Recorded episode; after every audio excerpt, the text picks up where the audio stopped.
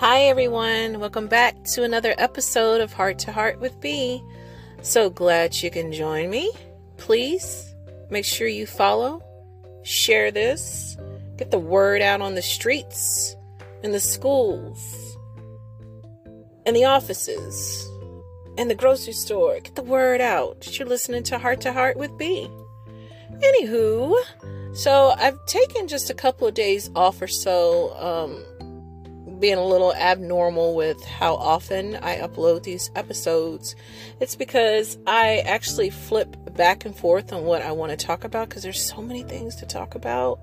And plus, you know, um, I'm just special sometimes when it comes to um, being picky, per James at work.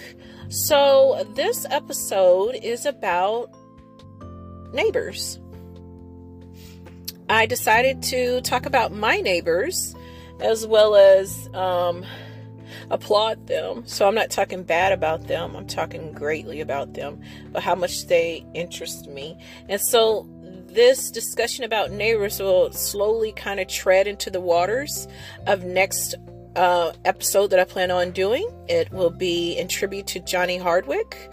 If you do not know who that is, he is, excuse me, was um, the voice for Dale Gribble on one of my favorite favorite shows, King of the Hill. Adele Gribble was my favorite character, and so if you've seen the show, if you have not, just a quick reminder. They are from Arlen, Texas, which does not exist, but um, we'll talk a little bit more into that. But they had a great neighborhood, and that's what I loved on Rainey Street. So, anyway, my neighbors are um, the reason why I refuse to move anytime soon. So when I moved into my neighborhood, uh, um, let's say it was a little over four years ago, getting close to, I was just getting close to four and a half years. Oh. So anyway, um, when I moved there, they were very standoffish. I was too. That's fine. You know, they would see me outside fighting with my lawnmower, um, trying to figure out why I can't turn the water off at the street you know, because I had some kind of like calamity going on. And that's how I met my neighbors because they actually watched for a moment across the street and next door. And they were like, you know what? This looks really bad when her out there struggling. Let me come over and help her out. So one of my neighbors lives next door to me on the left. Um, he is a jack of all trades and a master, I'm going to say, of all of those. Um, the funny thing about him is he actually has a race car in his garage that his dad used to use like uh, 40, 50 years ago.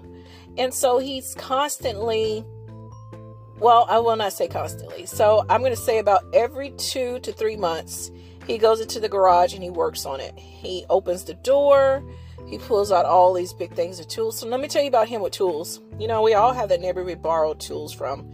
And if you don't, you actually are that neighbor borrowing, you know, you know, getting tools borrowed from you. I'm not that neighbor. I borrow. So he's the guy I borrow tools from. You know why? Because for every tool he has, he has 10 of those. So, like, he has like maybe 10 hammers, uh, 10 wrenches, I, he may even have 10 dollies over there. Every time I need to use a dolly, he seems like he has like, well, yeah, there's a choice. You know, there's tons of choices. So, um, I love that about him. But like I said, going back to him with the uh, race car, he's he works on it about every three months. Takes all those tools outside, a little bit of ruckus here and there. When I used to drink, I used to go out there with him and and just pull up a chair from out of my garage, drag that sucker over, and uh, he get a beer or two. We sit out there together, and I just sit there and watch him do the work, um, listening to his music with him, and that would be great. I don't drink anymore, but and it's too hot outside. But I love to watch him work from a distance. Awesome guy, somebody I can definitely lean on. Has the most interesting and wildest house parties that I have noticed had to be shut down by the police a couple of times, thanks to my Christian neighbors across the street that I love very much. Um, but the neighbors I'm talking about the, with the tools and stuff, he actually, um, he's just amazing person, just absolutely amazing person. So, Christian neighbors, I have Christian neighbors right across the street from me and next to me on the other side. Love them. I got some good folks in my life. There's, there's just like no getting around it. So I'm going to tell you something I do. And this is the honest truth. And my kids laugh at me. I don't care which vehicle of mine I'm driving in. I am a person that loves loud music. I'm sorry. Um, this is my caffeine since I don't drink coffee. I like to drink uh, hot chocolate sometimes because it makes me feel good. And when I go to Starbucks, Seven Brew, or Dunkin', it is decaf. So loud music is my caffeine. And so I play my music loud when I'm driving very often. It doesn't matter what I'm listening to. I could be listening to rock, I could be listening to gospel, country, um, instrumentals, classical.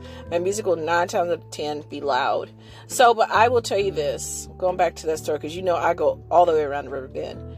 When I get on my street, not a street over, not two streets over, but when I get on my street, I turn my music down low. Because I don't want them to think bad of me.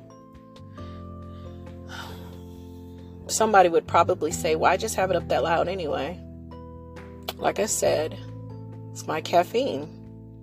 Why walk around the office with a cup of hot Joe when we know you could drink that at your desk in your office, but you just want to be seen with it? I want to be seen with my music sometimes. But I will turn it down when I get on my street. Christian neighbors don't need to hear that. Even if it's Christian music up that loud It just doesn't make me look like I'm on the up and up. So, I talked about in my music segment uh, my favorite rock. Uh, so, I did remember I did that song, um, Oh Sweet Child of Mine. Yes, you remember that. So, that was a little bit, actually, a lot of bit about my neighbors across the street, their little babies. Love those kids so, so much. They make me very, very happy and um, I, I just I'm just crazy about them. So uh, they are my favorite people on the street. They're absolutely adorable. They make time for when they're riding on their little bikes. They're playing with their little toys. They run from the cul-de-sac or whomever house they're at, and they see me and they like literally scare the tomfoolery out of me because guess what? I do not see them crossing the street looking both ways. They just cross, and I'm like, watch where you're going, pay attention, watch where you're going.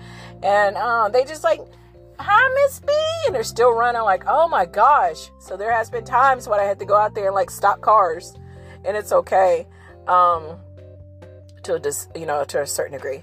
Um, Another thing um, with my neighbors too, there's always like an interesting group. So wait a moment, maybe this is just my street. So let me. I'm not. I'm not gonna go too deep on this this particular episode because um, some people know me. So there's like one end of my street that's very quiet. You could tell it's the older folks. Um, some of them can be rowdy too. I noticed. And there's another end of my street that's kind of like a little too rowdy. You know, I got the real quiet folks on one end, the real loud folks on the le- on the left. You know, the ones where you kind of like the one of the cop cars down there. My daughter and I are looking out of her bedroom window to see what's going on, and you look over to the right, and there's like there's nothing going on ever over there. And guess where B is? Right in the middle. So I'm thinking sometimes people think I'm like that quiet neighbor or the rowdy one. I don't have cops out there, but um, I do I do have my music up loud sometime in the house. So you remember how Mr. Rogers always talked about won't you be my neighbor, being a good neighbor, all that fun stuff? Are you a good neighbor? Have you taken the time to meet your new neighbor and give them some cookies, cake, invite them over for a barbecue. It's too hot to be doing that mess outside right now.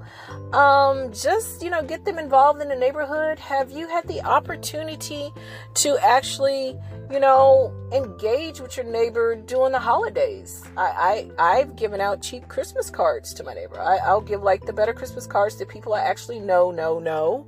You know, not just know, I know, know, know them but like the cheap flimsy ones from like the dollar store that that you know are kind of like very flimsy that you know you're kind of scared for them to like bend the wrong way i give those out to my neighbors but hey they get a card So you know one reason why I do this stuff and I say hi to my neighbors and I talk to them just in case anything happened. In case anything was to happen. They'll be like, I don't understand. Miss B was always so nice. She always say hi. Who could ever done that to? And they'll be they'll you know, they're like, make sure they come to the hospital because I'm not putting myself dead to tell this story. They'll come to the hospital to be there for me. Um, look out for my kids, my animals. Um, and I also do it just because I love it. But what kind of neighbor are you? Are you Mr. Rogers kind of neighbor guy? Or are you like a real bad neighbor like maybe the Simpsons are to Ned Flanders? I like to think to myself as a Mr. Rogers kind of neighbor. Yeah. I give goodness. I give horrible Halloween candy, but hey, I give candy. I don't want to be egged. I hear these kids talk. Oh, on that note, I had to tell you too. Last year for trick or treat, I gave out a whole bunch of candy in a big bowl, and I was getting really low. So you know how, and I'm not the only one.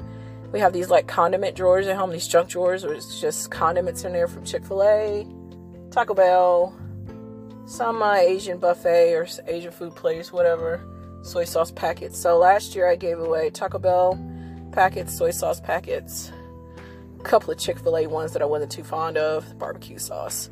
And um, I'm going to tell you, the kids loved it. Especially the older kids, like the middle school and high schooler kids, you know, that shouldn't be trick or treating, but at least they're doing that then instead of doing something stupid out in the streets. Um, they love it. Like, they're like, oh my gosh, man, check this out. This lady's like so cool. This is freaking amazing. I'm like, yeah you get it. It's like it's like the trick, and you still get the treat with the candy. Like yeah, and for me, it was really just fillers in the bowl, and um, kept me from having to really clean it out that drawer. You know, I have to throw it away too because those. I don't know how long soy sauce packets last, but I'm gonna say they last longer than than what we than what we think they do. All that salt in there seems like it has to preserve preserve to at least a certain degree, right? I mean, like they had salt meat on ship voyages, salt pork stuff. I don't know. Anywho, that wraps up this episode. Please be reminded that I look forward to hearing from you all the time. Send me any messages. Um, make sure you stop me on the street and just let me know what you think. Also, also share, share, share, and I will not bail you out. Love you guys so much. Bye.